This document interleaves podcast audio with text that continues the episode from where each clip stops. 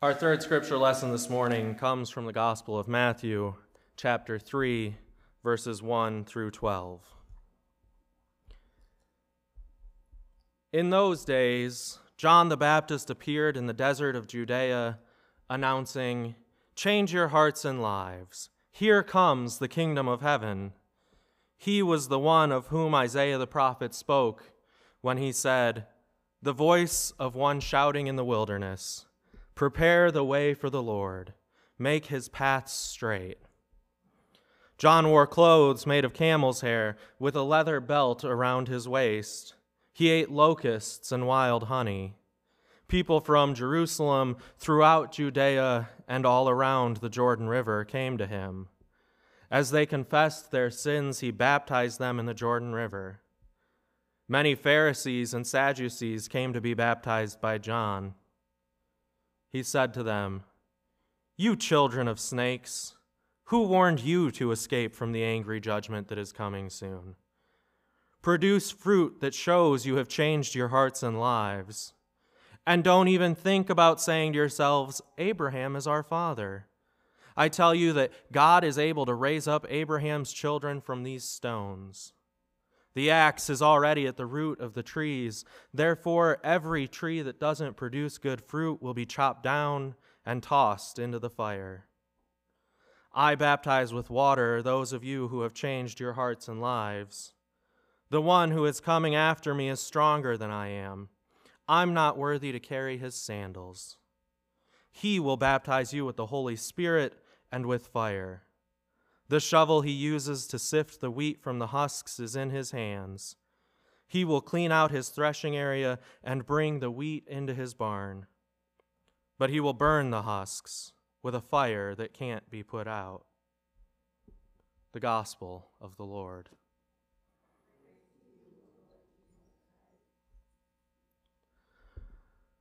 John the Baptist proclaiming the coming of the Messiah might be my favorite moment of the Advent season. Each year, I look forward to the point when we get to hear from this messenger of the Lord about the imminent arrival of God's chosen one, about the nearness of God's kingdom. And this year, as I was looking at some different translations, I found that the Common English Bible makes this passage pop even more for me. Many translations of John's words tell us to repent because the kingdom of heaven is near or at hand. But the CEB strikes my ears as being just a little more straightforward, just a little more immediate and urgent. Change your hearts and lives. Here comes the kingdom of heaven. The freshness and the urgency of this translation helps me to see John's proclamation anew to love this text that I cherish even more deeply. The first thing that I want us to consider this morning is substituting the word repent with the phrase change your hearts and lives. In the Greek, it is just one word, metanoite. So we can say how so we can see how saying repent lets us have that one word to one word translation. It lets us maintain the rhetorical flow of John's words.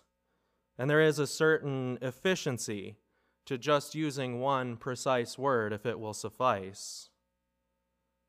But what about the meaning, the emotion of John's message? I don't know about all of you, but repent is one of those words that even as a theologian, doesn't convey a whole lot of feeling to me. It's the kind of word that my mind has to linger on for a second before I can feel its impact. Change your hearts and lives, though. That's something that I can feel just as quickly as I can comprehend it. And the actual meaning of that word that John uses is telling his listeners that they have to change their purpose in life. They have to set aside the things that are not about God so that they can make a meaningful change in their lives. And I know this is a little nitpicky to spend this much time on one word out of 12 verses. But our interpretation of the whole passage hinges on whether that one word calls us to change. Metanoite is an imperative, it is an instruction that John is commanding us to follow. But it's also an invitation that's calling us toward the future. And if we miss the invitation in John's words, we're left only with their harshness. We would be left with the pronouncement of judgment without the opportunity for transformation. Because, yes, on the one hand, John is absolutely channeling his prophetic forerunners to proclaim a coming judgment. When John declares that the Messiah will cast the husks into a fire that can't be put out, we can't help but hear the echoes of Isaiah, who declared that those who rebel against God will be tossed into an ever burning fire. It's like taking Santa Claus and cranking him all the way up to 11. Naughty boys and girls don't get coal, they become coal. But on the other hand, when we see the invitation in John's words, we can also see the process of winnowing within our own hearts. The winnowing process was a way for the farmers of ancient Israel to separate the usable part of their grain from the unusable parts, the husks.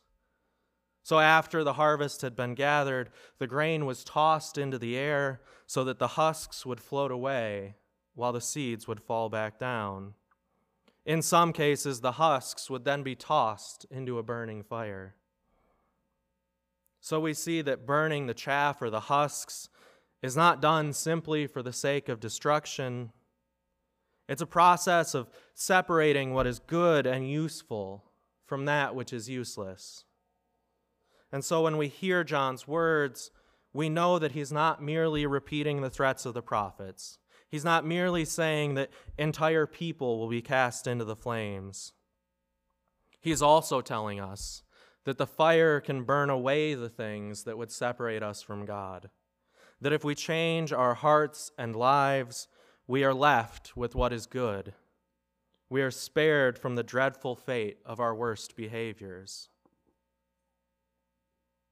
And for each of us, that work of separating what is good and useful in our lives from what is useless is going to be different. For one person, it might be struggling with issues of vanity and pride. For another, it might be struggling with issues of self worth and doubt. For yet another person, it might be struggling against an addiction the things in our life that keep us from being able to enjoy what God desires for us are as varied as every one of our life stories. And yet, every one of us has the ability to work toward wellness.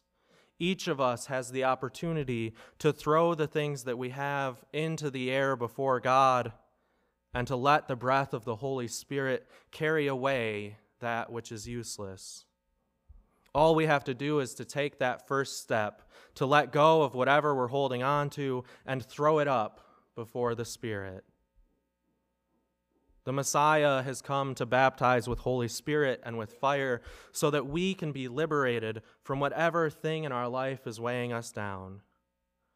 When we work alongside the Anointed One, we find that more and more we will be left with a stockpile of seeds that as we go about the hard work of changing our hearts and lives, we are more and more able to plant seeds that will bear further good fruit.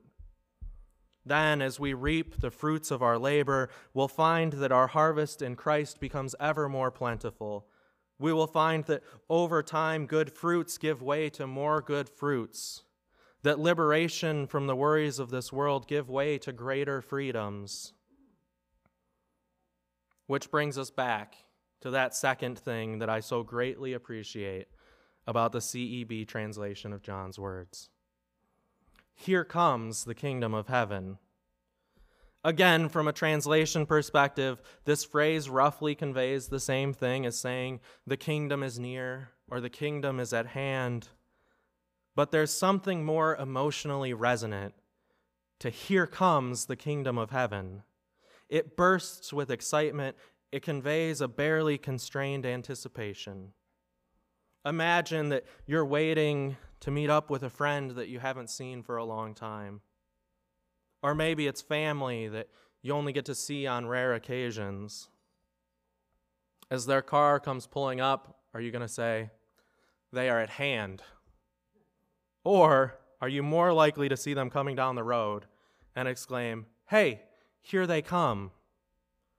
It's this excitement, this energy that I think the CEB perfectly captures for our Advent season. In our world, it can often feel like things are so far out of our control that there's nothing we can do about them. Young people, especially, are looking at the world that they will inherit and are being overwhelmed by depression and suicide because it seems as though nothing can make a difference. John says otherwise. John says, Don't give up hope. Something better is just around the corner. The kingdom is coming, it's right there. And that hope of the world that is to be is the crucial element in having the energy to do the hard work. Why go through the energy of gathering up the seeds to plant if you don't think you're going to have anywhere to put them? Why bother with the harvest for the future if it doesn't seem like there will be a future?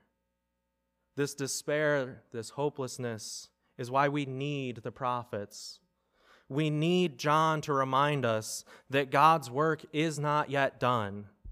God is still planting. God wants us to join in the work. God wants us to enjoy the fruits in the kingdom. Get ready. Here it comes. Now, would you all please pray with me? God of the harvest, Plant the seed of your hope in every one of our hearts. Tend to us, nurture us. Love us so that your fruit may blossom in our soul.